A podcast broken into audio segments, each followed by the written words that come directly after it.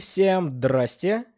Это очередная серия подкаста «Какой бред?» студии «Дилетанты», где мы рассказываем о ярких деятелях псевдонаучной мысли, сумевших повлиять на жизнь всего общества. Меня зовут Лёша. Меня зовут Никита. И мы крайне рады, что вы слушаете этот подкаст все больше, больше и больше.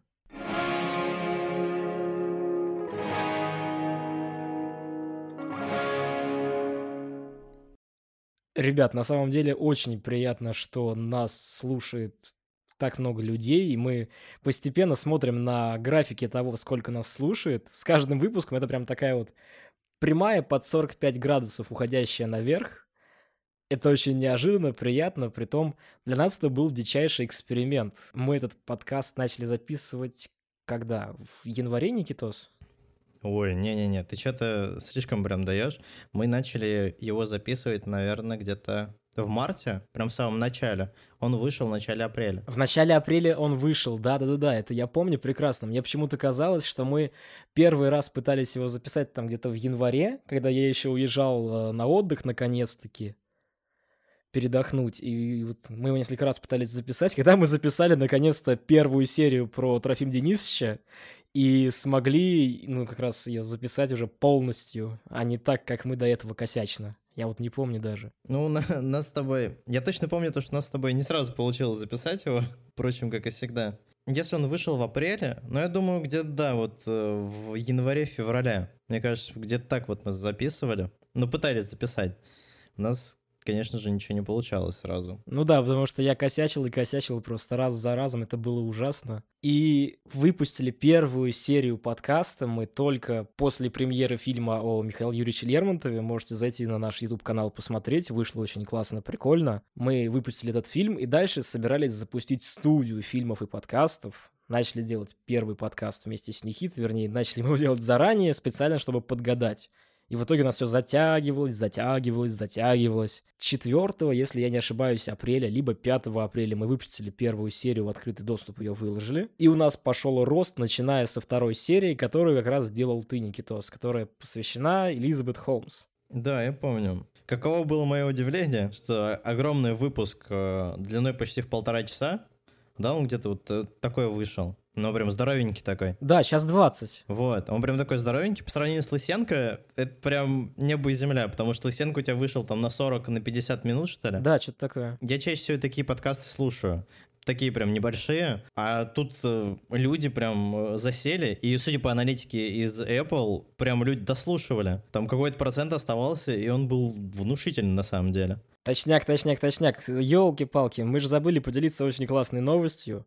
Мы, наконец-то, уже несколько недель как, но мы об этом не говорили на наших ресурсах, мы официально есть на Яндекс Музыке. Ура! Короче говоря, мы не могли очень долго опубликоваться, из-за этого нам даже пришлось э, менять джинглы из-за авторских и всего этого. Мы не могли договориться по роялти и всему этому прекрасному, потому что находились уже в России. В России сейчас договориться это крайне сложно. Короче говоря, мы начали публиковаться еще и на Яндекс Музыке, можете нас слушать там. И мы с самого-самого первого выпуска, с самой первой серии, мы в нашем э, джингле, который подставляли на наш голос в самом конце, мы уже такие, ну ладно, сейчас зарегистрируемся везде, на Яндекс Музыке тоже, давай, записываем в конце в отбивке, что слушайте нас на Яндекс Музыке. И в итоге к пятому выпуску подкаста наконец-то на Яндекс Музыке нас могли уже слушать. Ну это к слову, да, мы практически к июню, что ли? К концу мая, к концу, концу мая. мая, да, да, да. То есть только через два месяца от старта подкаста. Почти два, да. Мурыжили нас очень долго, к сожалению, но ничего не поделаешь. Пришлось менять джинглы, пришлось все это менять. Ладно, ничего страшного нет. Это просто забавно. Мы залетаем такие на Яндекс, и сразу у нас там четыре выпуска было. Не, знаешь, меня еще что поразило и поражает до сих пор, что мы вдруг залетели в чарты, в Apple подкасты в категории «История». Это вообще какая-то незабываемая ерунда полнейшая, я не верю в это. Ну, и еще вчера я тебе скинул статистику, оказывается, мы уже в топах не только в России, но и в Украине, поэтому... Да, на самом деле, это прям удивительно. Потому что я думал, настолько вот в России слушают, а оказывается, по статистике, которую вот нас представляет платформа, нас и в Украине, в Беларуси, в Германии слушают, в Нидерландах. Прямо из разных э, концов земного шара. Это удивительно и очень здорово. Знаешь, давай мы как подступим. У нас же это последняя серия сезона, мы последнюю историю расскажем на этот раз, и э, следующая уже будет такая посткастная, после каст, когда мы будем просто болтать, разговаривать, может быть, отвечать на вопросы наших слушателей. Вопросы можете оставлять в кастбоксе, в комментариях, мы их прочитаем и ответим тоже. В комментариях и в Ютубе, и в Телеграме, и в Apple подкастах, где угодно. Мы все читаем, поэтому огромное вам спасибо, и, может быть, с вами еще обсудим какие-нибудь интересные вещи. Но сегодняшняя история, она у нас самая-самая последняя в этом сезоне. Сегодня история не душераздирающая, не крышесносная. Обычная история не шарлатана, а человека, который в достаточной степени был уверен в себе. Об австралийском актере, который изобрел собственную технику, которая помогала избавляться от, э, по его заверениям, от астмы, от э, хронических заболеваний, от боли в спине, от боли в шее и помогла ему преодолеть проблему с голосом. Мы сегодня мы говорим о Фредерике Матисе Александре.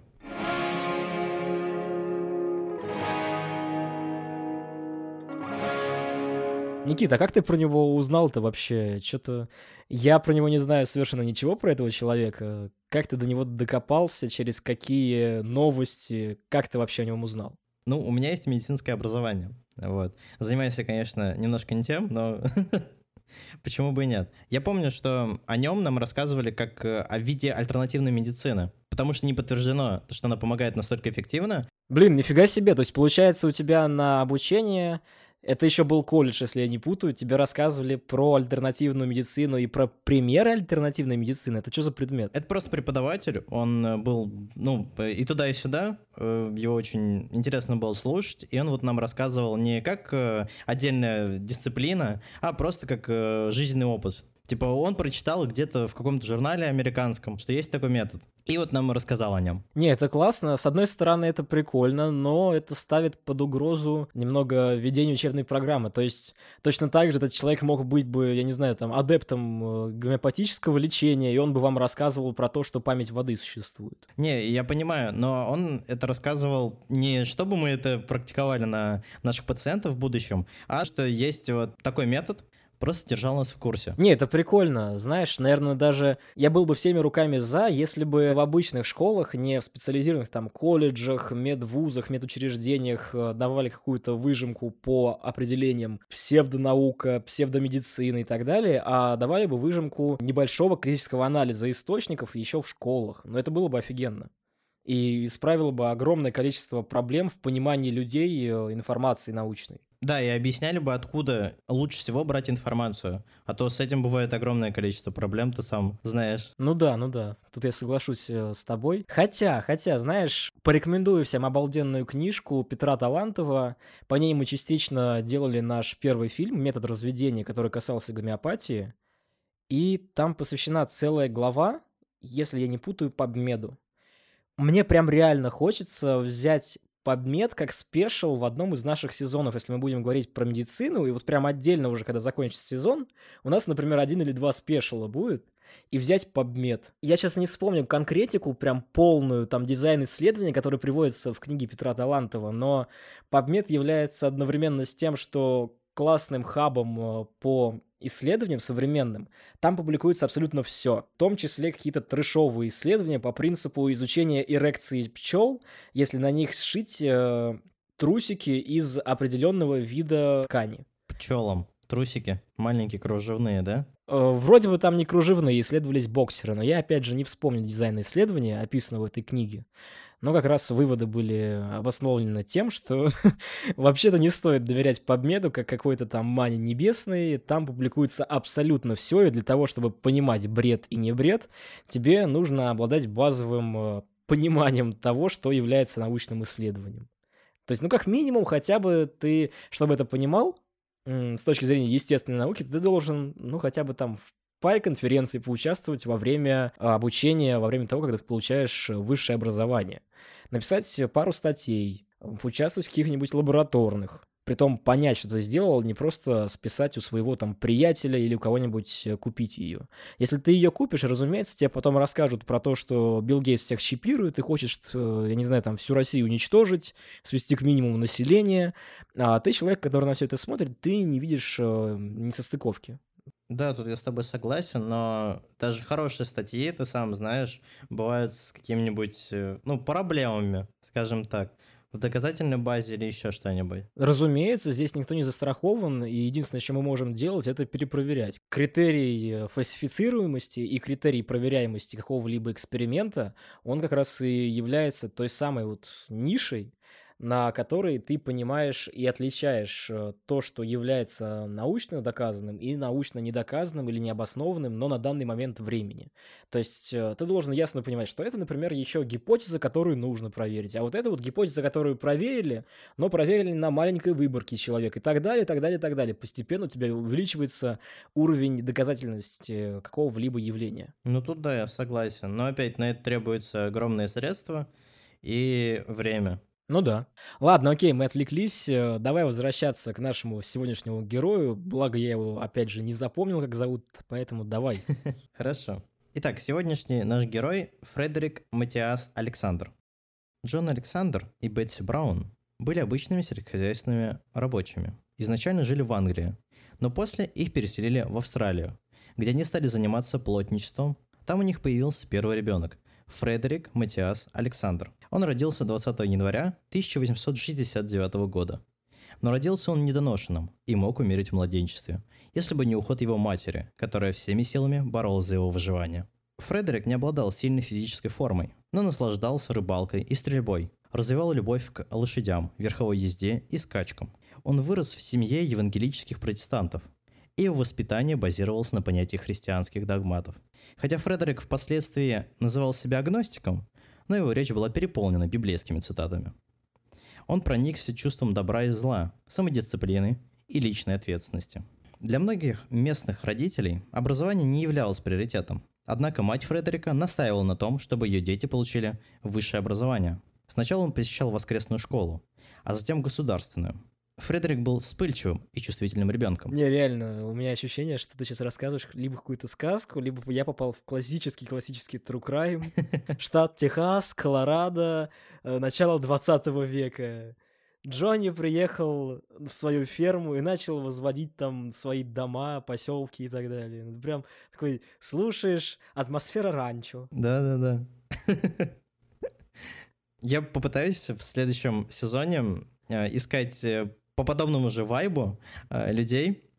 Мне кажется, в Англии очень много таких. В Англии, в Австралии, в э, США очень много таких вот историй, э, знаешь, из глубинки. И типа все хорошо, все нормально, и потом он поднимается, поднимается, поднимается. Обычно такой рассказ очень интересный. Так вот, у него был учитель Роберт Робертсон. Он был отзывчив играл роль отца в жизни молодого Фредерика. У него с отцом были очень плохие отношения. Во-первых, потому что отец очень сильно пил и в долгах постоянно был. Учитель освободил Фредерика от его ежедневных занятий в школе и давал уроки по вечерам. Кроме того, Робертсон привил Фредерику любовь к Шекспиру, театру и поэзии. Александр физически не был способен к ручному труду, и он часто страдал от сильных внутренних болей после физических нагрузок. В возрасте 15 лет он начал работать помощником Роберта, что позволило ему развить свой потенциал ученика и будущего учителя. В возрасте 16 лет он приехал в город Ворота, где жили его дядя и тетя. Город был известен своей шахтой. Там ему предложили работу в горнодобывающей компании за хорошую оплату. Ну, ребенок 16 лет, на рудниках работать. Все правильно. Ну, в принципе, да. Что не так? Несмотря на то, что ему не очень нравилось, он все же согласился. Позже он рассказал, что его работа была весьма ценным для работодателей. Кроме того, ему была предложена дополнительная работа агентом по страхованию, благодаря которой он смог накопить значительный капитал, а именно 500 фунтов стерлингов, что было весьма крупной суммой для того времени. Ну а для ребенка тем более, для 16-летнего. Да, это прям очень ему повезло на самом деле. Кроме работы у него было много увлечений. Он любил скачки, еще с самого детства, как мы помним, и начал изучать игру на скрипке в свободное время. Он также активно участвовал в местном любительском драматическом обществе и даже играл несколько ролей. В процессе он познакомился с членами гастролирующих профессиональных труп, среди которых была его будущая жена Эдит. С самого детства, прикинь, познакомился. Классная история. В 89 году Фредерик решил переехать в Мельбурн. за своими тетей и дядей. Он стремился к более широкой сфере деятельности, которая бы не только обеспечивала его средствами к существованию, но и позволяла заниматься искусством и получением образования в полной мере. Прям по заветам его матери. Прибыв в город, он первые три месяца посвятил культурным мероприятиям, потратив свои сбережения на посещение театров, художественных галерей и концертов. Он рассказывал, что его целью была подготовка к карьере чтеца, чтобы занять место в офисе какой-нибудь компании. Ну, чтец, ты знаешь, кто это такой? Не очень понял, что имеется в виду. Ну, чтец — это человек, который с выражением читает э, какой-либо материал. В компании? Да, в компании. Зачем компании чтец? Австралийцы, Лех. А, А, она все объясняет. Он работал на нескольких канцелярских должностях и брал уроки у преподавателя по актерскому и ораторскому мастерству. Фредерик продолжал страдать от периодических приступов болезни, и чтобы улучшить свое состояние, его врач посоветовал переехать из Мельбурна в более благоприятное для здоровья место. Трехмесячное пребывание на морском воздухе в Джиланге помогло ему восстановиться, и он вернулся в город. Слушай, а мне только сейчас пришел в голову вопрос, так а чем был болен Фредерик? Все время ты говоришь о какой-то болезни, это что-то еще не выявленное? С рождения он родился недоношенным, то есть у него уже были проблемы. Нет, ну хорошо, я понимаю про проблемы касательно того, что он родился недоношенным. Хорошо, я понял. Э, Но все-таки я не очень понимаю, есть ли какой-то конкретный диагноз, насколько я понимаю, у нас в будущем история развернется вокруг того, что он себя с чем-то там исцелил и начал это продвигать, а исцелил от чего?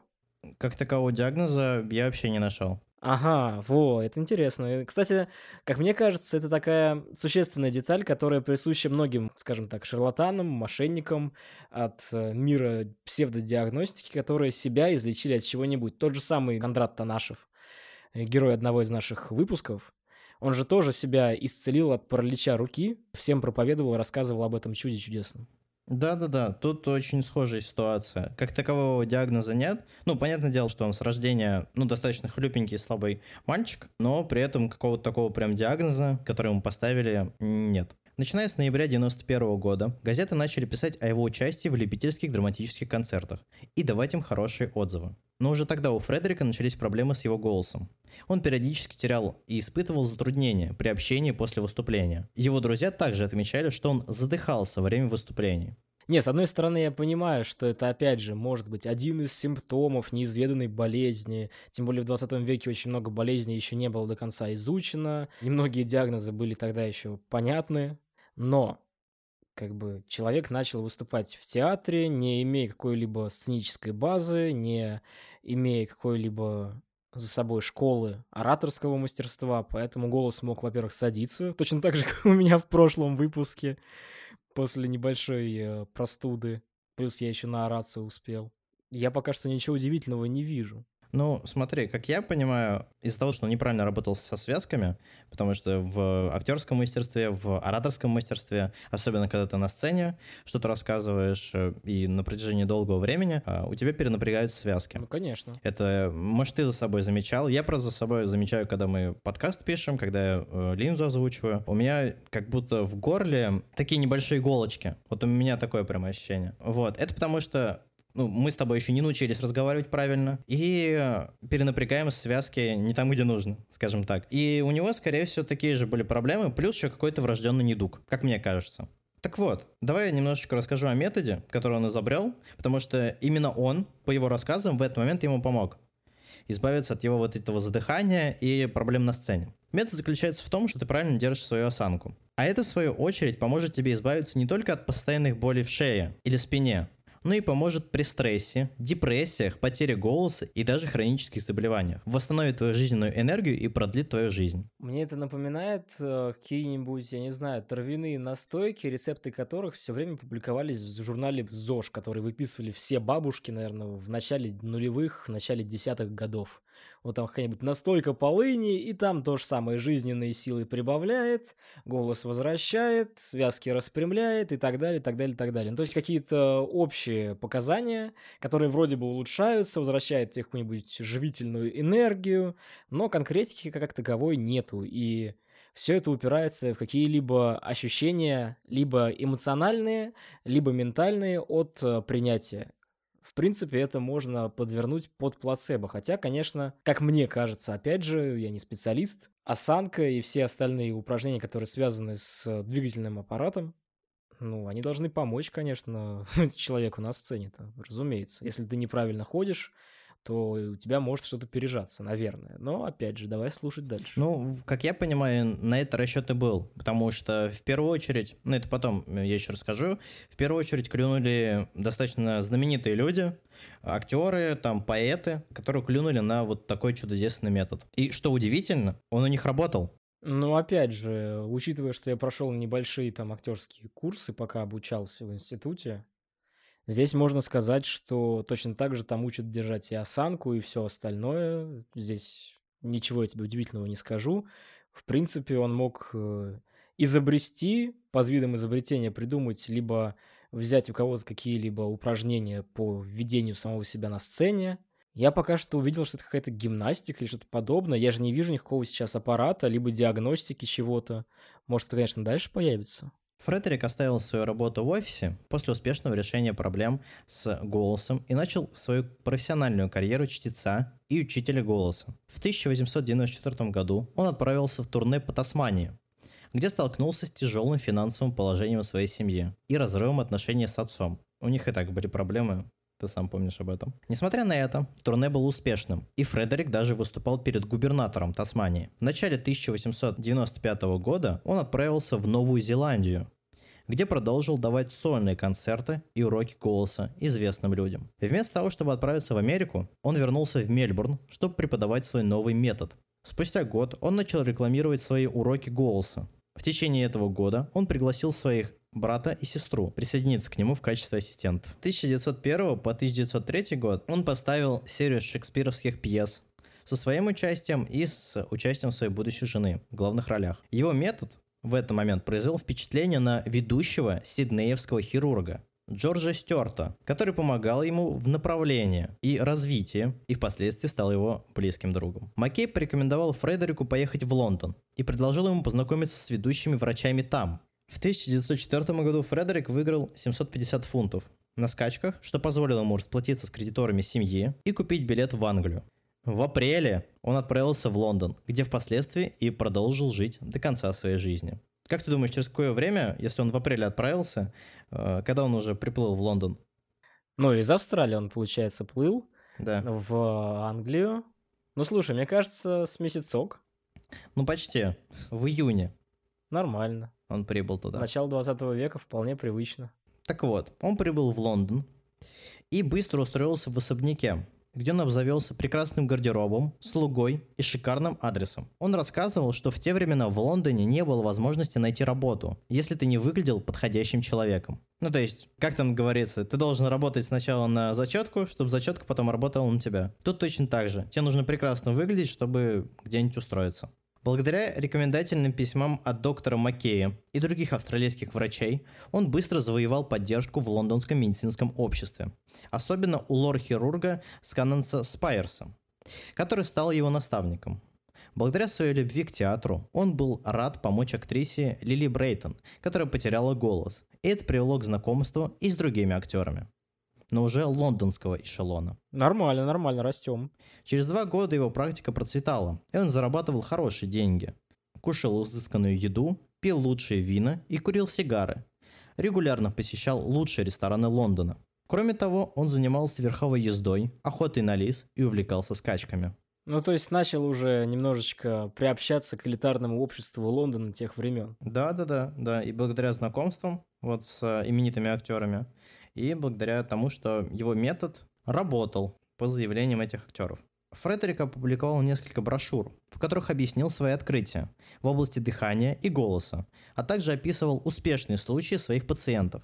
Эти работы демонстрируют развитие его теории и первое упоминание в печати ключевых концепций его методики, таких как сознательный контроль, антагонистические действия и другие. В сентябре 1904 года в Лондон прибывает Эдит, его будущая жена.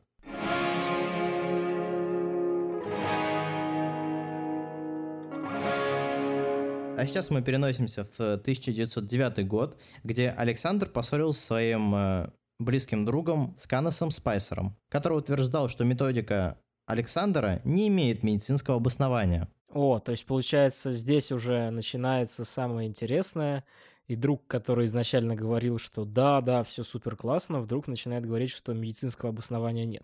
Да, но, как ты понимаешь, это не очень сработало. Не, я не понимаю, почему изначально. Ну, неужели дружеские отношения повлияли на профессиональное понимание вопроса? Ну, может быть, он был настолько уверен, что это все работает. Просто когда начал на других людях проверять, почему-то эффекта не было никакого, либо не тот, который он ожидал. Так вот, Александр ответил на это обвинениями в сторону своего друга, уже бывшего, в плагиате и искажениях. Этот спор привел к тому, что Фредерик выпускает свою давно задуманную книгу, которая состоит из трех частей. Первая часть – это высшее наследие человека, второе – дополнение, и третья часть – сознательный контроль. А это какие года, получается? Десятые, да? Это уже десятые, да, 1910 Параллельно с этим как раз э, происходит открытие общей теории относительности, специальной теории относительности. Юнг и условный Фрейд еще неизвестны, но подобные настроения, наверное, витают, витают и витают. Ты не представляешь, насколько они близко с Фрейдом будут проходиться. О, ну, знаешь, прям почувствовал по названию вот это вот какой-то самоконтроль, вот это вот все. Я изначально подумал, что здесь не с Фрейдом, а с Юнгом все-таки что-нибудь общее будет, какой-нибудь пересеченница. Ну вот с Юнгом не было. Так вот, примерно после того, как он выпускает эти книги, к нему присоединяется политик Реджинальд Маккенной и бизнесмен Уолдроф Астром. Экзамен по скороговорению ты сдал. Прекрасно. Обожаю старые американские фамилии. Сенатор Маккейн перевернулся в гробу. Другая ученица, Этель Уэбб, привлекла еще двух женщин, которые стали важными фигурами в работе Александра. Это Ирен Таскер, ты ее потом узнаешь, и Маргарет Наумбург. Последняя из них, собственно, вот эта Маргарет, предложила помощь Фредерику в реализации его желания внедрить свой подход в США. А, Маргарет Наумбург, кстати, Э, очень сильно критиковал подход Фрейда. Если ты слышал, эта женщина открыла первую школу Монтессори в Америке. Mm-hmm. Клево, клево. Не, ну сейчас даже система Монтессори используется во многих частных заведениях и школах, и детсадах, вроде бы в России даже. Поэтому, в принципе, не удивлен. Ну, видишь, какой метод популярный. На самом деле, это прикольно, историческая личность. Да. И, собственно, это Маргарет предложила помощь Фредерику в реализации его желания внедрить свой подход в США. Это все внедрялось в первой школе Монтессори вместе с этим или как? Нет, отдельную школу. А, понял. Отдельное mm-hmm. направление они хотели вместе реализовать с помощью вот метода Александра. В сентябре 1914 года Александр отправился в Нью-Йорк, где присоединился к Маргарет Наумбург. Фредерик помогал ей создать практику и привлечь влиятельных учеников. Бизнес, как ты понимаешь, из-за этого развивался очень быстро. В 1916 году американский философ Джон Дьюи страдал от проблем со здоровьем, связанных со стрессом, которые обострились после ряда личных и профессиональных трудностей. Благодаря нескольким сеансам с Фредериком у Дьюи улучшилось состояние здоровья, как физического, так и ментального. Они после этого очень хорошо подружились. И благодаря тому, что Дьюи крутился в этой среде ученых и философов, он помогал продвижению методики Александра, и другие выдающиеся ученые начали записываться на нее для себя и своей семьи. Я не понял, от чего уже Александр начал лечить? Он все еще голос восстанавливает э, при помощи осанки или что? Ну, у Дьюи были какие-то проблемы, связанные со стрессом, с депрессией. Вот. Фредерик помогал ему вылечиться. Получается, у нас э, границы того, что может вылечить э, Фредерик Александр, они все больше, больше и больше, а формулировки все более размыты с каждым разом. Да-да-да. И при этом все больше и больше к Фредерику идет э, разных совершенно людей. И невероятно популярных, и имеющих вес не только в бизнес, например, сегменте, но и в сфере науки. Так вот, этот Дьюи, которому Фредерик помог, подтолкнул Александра выпустить американское издание книги «Высшее наследство человека». И с помощью Эрен Таскер, ты помнишь про нее. Угу. Александр значительно переработал текст и добавил новые главы о зависимостях, навязчивом поведении и причинах Первой мировой войны. Вот он, политический эксперт появился сразу. О. Вроде начала 20 века, а что-то ничего не меняется. Так, это мы вырежем. Ну и, в общем, он э, возложил ответственность на Германию в Первой мировой войне, как на страну, не продвинувшуюся на эволюционной лестнице от состояния грубого зверя и дикаря. Понятно. Понятно. Успех книги привел к росту интереса к методике Александра. И новые ученики начали приходить на занятия. В США спрос на его услуги был настолько высоким, что он был вынужден проводить зимы 1918-1919 э, годов в США, а не в Англии, где он, собственно, и жил. А, ну, то есть он приезжал в Америку для того, чтобы пообщаться со своими фанатами? С своими студентами. Он же преподаватель. Ну или учениками. А, он преподаватель, он свою школу открыл. Ну типа того, да. Окей, ну читает курсы собственного сочинения. Ну да, да, да, по собственной методике, которую он разработал. И из-за того, что наплыв был просто огромен, а, он, собственно, и не смог вернуться в Англию. Александр думал написать еще одну книгу. Он рассматривал возможность патента собственной методики. Но ему было сказано, что это нецелесообразно. Его книга «Конструктивно-сознательный контроль личности», в которой он описал свою методику, была опубликована в мае 1923 года в США с предисловием, написанным тем самым Дьюи. Несмотря на то, что Фредерик имел процветающую практику в Лондоне и в США, и финансово он был успешен, он решил больше не посещать США после весны 1924 года. Вероятно, из-за желания дистанцироваться от Дьюи. Как ты думаешь, почему? Стоп, я уже запутался, а Дьюи у нас кто? Это друг его, благодаря которому он и написал вот эту книгу. А, ну окей. Так, э, из-за конкуренции, давай попробуем так. Неправильно. Дьюи предлагал провести научные испытания его методики. Ой. Ой. А как то Не, стоп, я все еще пытаюсь э, понять какие-нибудь тезисы относительно того, что продвигает человек. Я пока что слышу максимально размытые формулировки, я не слышу чего-то конкретного. А как проверить то, что не имеет как таковой опровергаемости? Нет, ну почему? Эта же методика была направлена на то, что тебе становится лучше из-за каких-либо действий, правильно? Ну, ты должен проверять эти действия. Если тебе становится лучше, то ты делаешь какие-то выводы. Правильно? А. Вот. А, но почему-то он не захотел научные испытания делать. В марте 1925 года Александр стал владельцем фермерского дома 18 века. Вместе с домом он получил небольшой коттедж, где проживала семья из пяти человек, которые занимались работой на участке и в доме. Он купил землю с людьми? Нет.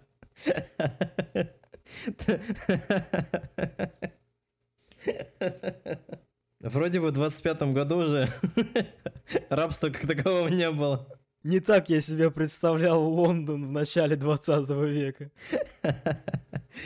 Нет, это просто рабочие, которых он нанял и которые живут на участке. Ну, также, например, с охранной. Если такой-нибудь участок охраняешь, вот. Это просто вот э, жильцы были. А Александр приезжал туда по выходным для занятий верховой ездой и уходом за садом.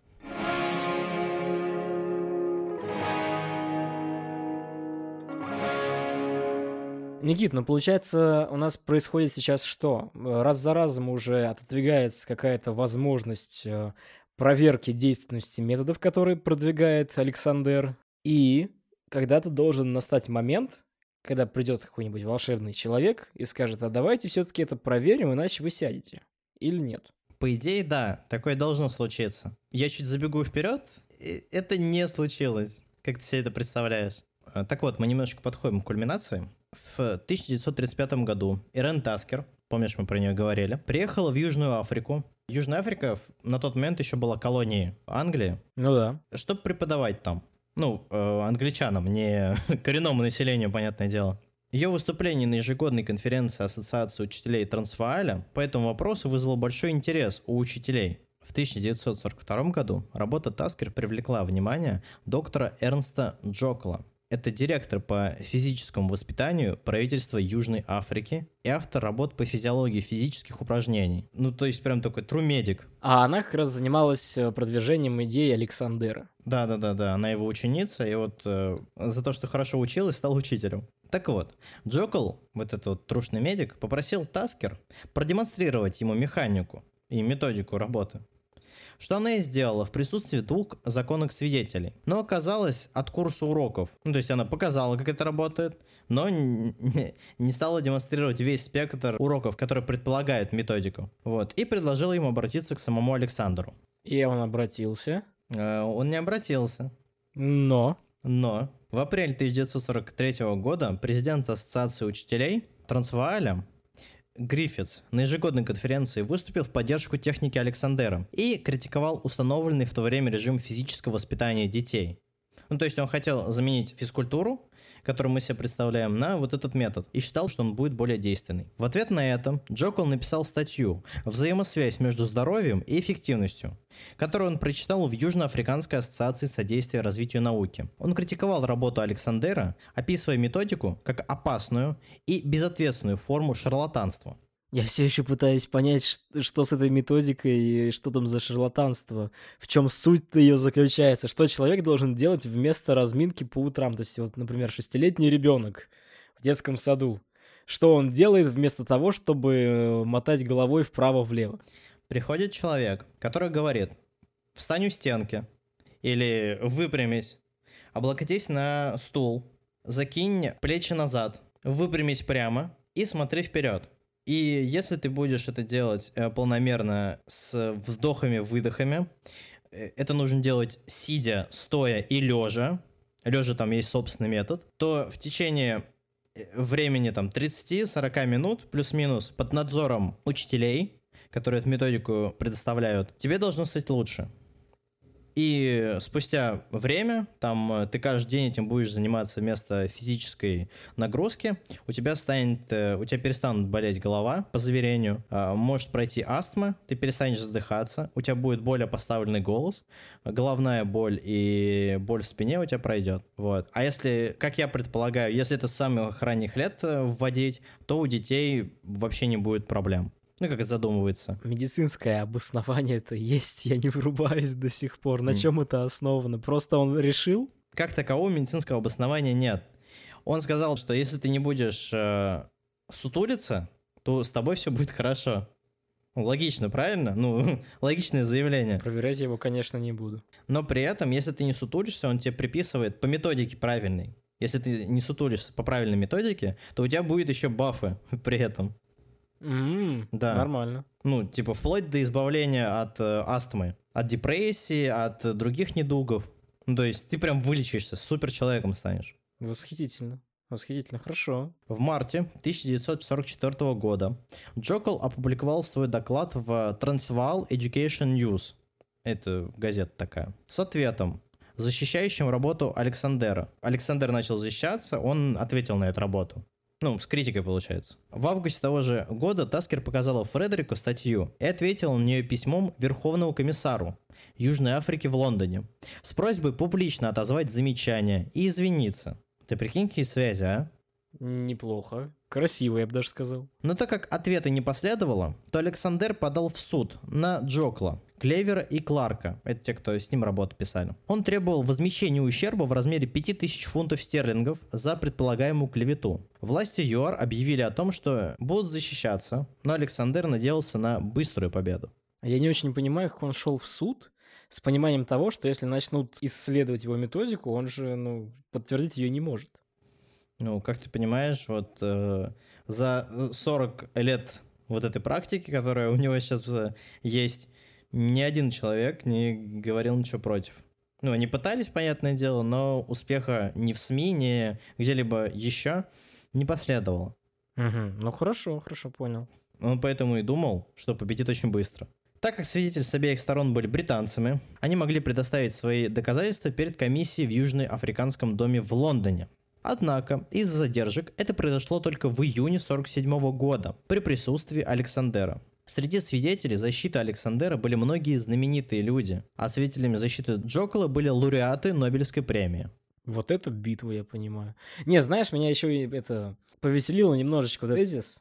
Там по некоторым причинам э, пришлось там перенести свидетелей немножечко позже. Почему? Потому что Вторая мировая закончилась только что. То есть там происходит такой глобальный ну Леш, ты представь, 43-й год, разгар Второй мировой войны, а там люди в Африке, британцы, разбираются, кто больше шарлатан. Восхитительно, восхитительно. Ну, это вообще...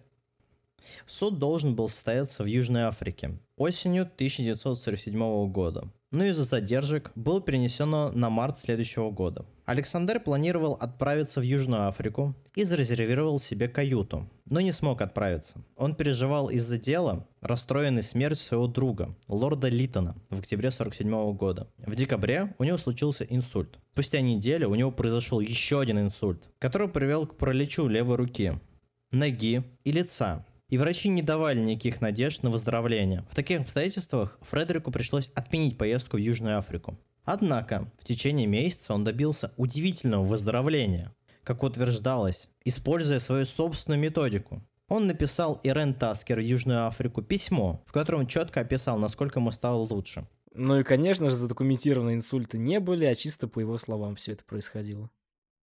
Заседание началось в 1948 году, и газеты сообщали обо всех последующих заседаниях. И каждый день суд был переполнен. То есть это прям очень громкое было дело для Южной Африки. 14 февраля в своем вступительном слове Хансен заявил, что методика и идея Александера получили положительный отзыв таких выдающихся людей, как Чарльз Шерингтон, Джон Дьюи, Олдс Хаксли. Знаешь такого писателя? Ну, конечно, конечно. Ну и других. В своих книгах Александр учил тому, что наблюдал в своих же исследованиях. Он учил людей понимать, как они используют свое тело, отучаться от неправильного использования, как э, в примере с человеком, сидящий за столом и склонным сутулить плечи, чрезмерно напрягая мышцы. Доктор Барлоу был первым свидетелем в суде, и он рассказал, как травмировал плечо во время занятий спортом в Оксфорде.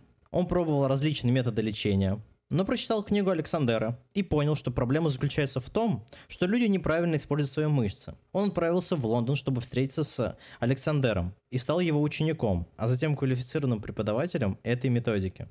Он лично убедился в больнице Святого Томаса в Лондоне, что метод может помочь при плохой координации мышц и неправильном их использовании, и предоставил подтверждающие текста из таких признанных изданий, как The Lancet, British Medical Journal, и Journal of the American Medical Association. Вот, ну то есть он, он продемонстрировал, что в журнале Lancet написали по поводу метода Александера, то, что он работает. Ну, тут опять же происходит небольшая подтасовка факта и говорится о том, что вот если в Lancet опубликовали, то значит точно что-то хорошее. Lancet — это просто большая структура, которая очень сильно фильтрует то, что выпускает, как бы, окей. Но это не является критерием того, что выпускаемое у них точно нормальное что-то. Получается как? У нас есть человек, который претендует на какую-то медицинскую составляющую, изобрел какую-то профилактическую методику, которая вроде бы даже и от чего-то может исцелить, вылечить, но не публикует э, либо своих статей, не пытается э, войти в научную сферу наукоемкую, однако его идеи распространяются на других ученых. То есть я не очень понимаю, каким образом это дошло до Ланцета. Там опубликовали статью о том, что его методика эффективна, или же ее пытались там проверить. Э, нужен все-таки контекст немножко побольше, мне кажется. Как я понимаю, он привел подтверждающий текст из этих изданий. То есть, э, скорее всего, если он их приводил, то там с э, позитивной стороны рассматривался этот метод.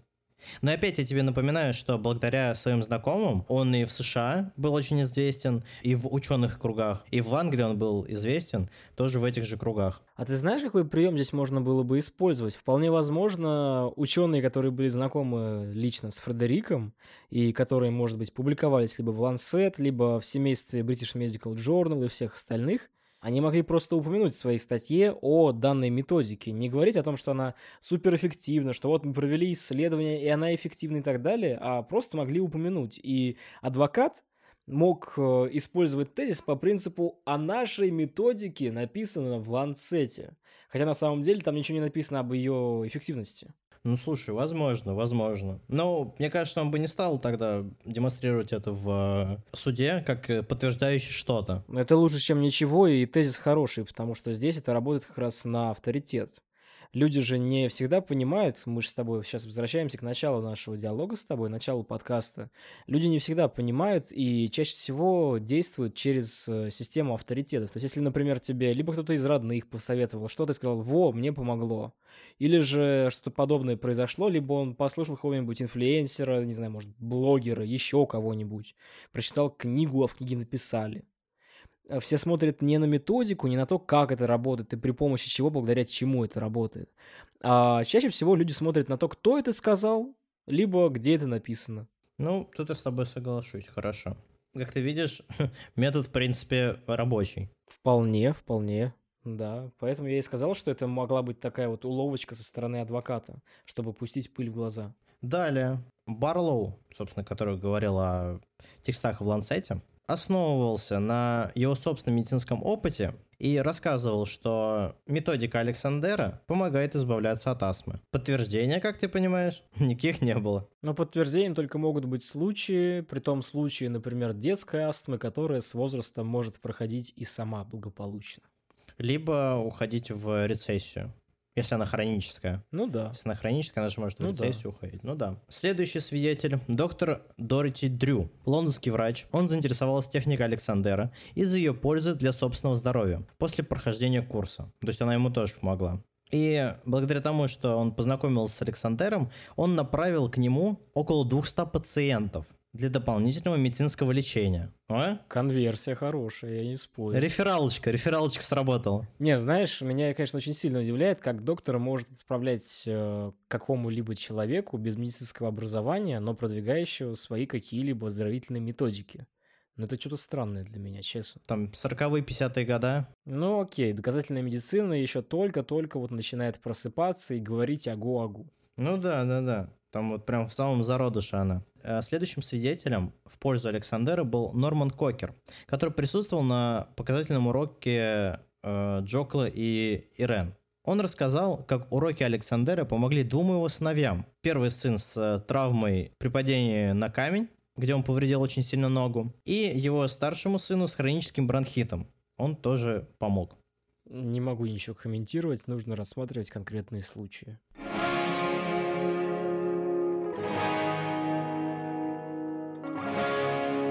Как ты думаешь, Леш, к чему пришел суд? Исходя из всех водных, которые есть. Не, ну здесь совсем неоднозначно. Здесь максимально все уповали на авторитеты, здесь давали каких-нибудь врачей и так далее, так далее, так далее. Здесь я даже не удивлюсь, если его оправдали. Ты совершенно правильно думаешь. Суд закончился в марте, и Фредерику присудили тысячу фунтов стерлингов в качестве компенсации. Через год ответчики подали апелляцию, но снова суд сыграл не в их пользу.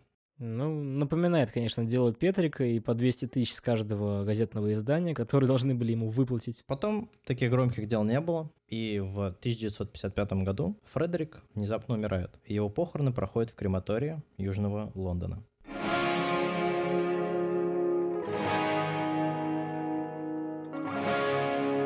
Национальная служба здравоохранения Великобритании утверждает, что сторонники техники Александера делают бездоказательные заявления о ее пользе. Но есть данные о том, что она может помочь при хронических болях в спине или шее, а также при болезни Паркинсона. Были найдены ограниченные доказательства ее эффективности при лечении хронической боли, заиканий и проблем с равновесием у пожилых людей. Однако не было найдено убедительных доказательств ее пользы при лечении других заболеваний, таких как астма, головные боли, остеоартрит, трудности со сном, стресс и депрессия. В обзоре 2014 года, опубликованном в журнале British Medical Journal э, Complementary and Alternative Medicine, рассматривалась доказательная эффективность сеансов методики Александера на производительность, тревожность, дыхательную функцию и осанку у музыкантов. Данные показывают, что сеансы этой методики могут улучшить тревожность во время выступления у музыкантов. Влияние на музыкальное исполнение, дыхательную функцию осанку остается неубедительным. Не, ну это, знаешь, это даже очень прикольно, если мы говорим о какой-то методике, которая вроде бы не стала так безумно популярна. Возможно, она стала популярна в элитарных кругах, насколько я понимаю, здесь мы говорим о среде таких элит э, творческих притом, которым это нужно было для профессиональной деятельности, для того, чтобы хорошо себя уверенно чувствовать, да и вопросы как бы депрессии после Второй мировой войны рабочих мало, наверное, волновали. Ну да. Поэтому здесь, наверное, как мне кажется, вопрос касался исключительно элит, и это все распространилось именно там. По истечении такого количества времени, на самом деле, и в России есть определенные школы с этой методикой. Как видно из их отзывов, э, люди довольны в большинстве случаев. Головные боли постоянные пропадают, боли в спине, шее и так далее и тому подобное. Рабочий ли этот метод? Ну, судя по тем журналам, которые я смотрел, не очень. Есть какие-то особые случаи, да, но выборка очень маленькая. Ну, не очень понятно, как э, оценивать это. У тебя голова прошла? Да, прошла. Из-за этого, ну, кто его знает. Поэтому очень сомнительно на самом деле. Как-то так. Как тебе персонаж? Знаешь, это, наверное, даже хорошо, что наш с тобой сезон первый заканчивается вот именно такой неоднозначной картиной. То есть до этого мы брали какого-нибудь Задорного, который э, как раз использовал такую максимально псевдонаучную риторику с точки зрения исторической науки, какого-нибудь Петрика, который был изобретателем во всех сферах науки, заканчивая пирамидами Хеопса. А здесь методика, которая, ну, вроде бы непонятна, вроде бы у нее подоплека изначальная какая-то максимально странная. Но потом ее пытались исследовать, но он сначала не давал ее исследовать. Такая интрига держалась все время, хорошо. И вот уже спустя десятилетия, после того, как человек даже умер, основатель методики, проводятся исследования и находятся показания достаточно узкие, в которых это вроде бы эффективно. Вполне возможно, здесь э, намешано очень много всего, но какие-то основы у нее были условно гимнастические. А по поводу человека, по поводу атмосферы, это для нас будет крайне редкий персонаж, потому что у меня ощущение, что мы не найдем героев, которые прожили вот от конца 19 до середины 20 века. Таких людей не очень много. И вот в атмосферу всего этого, в атмосферу двух мировых войн, параллельно идущих, в атмосферу Лондона конца Второй мировой войны, мы, скорее всего, погружаться будем не так часто. Поэтому в данном срезе это очень интересно. Ну, еще к слову, он дожил до 86 лет, увидел очень много, прожил очень интересную жизнь. Э, родился в Австралии, был в Новой Зеландии, в Англии, в США, почти в Южную Африку попал. Такому можно только позавидовать. И он через столько эпох прошел, очень интересных и исторически значимых.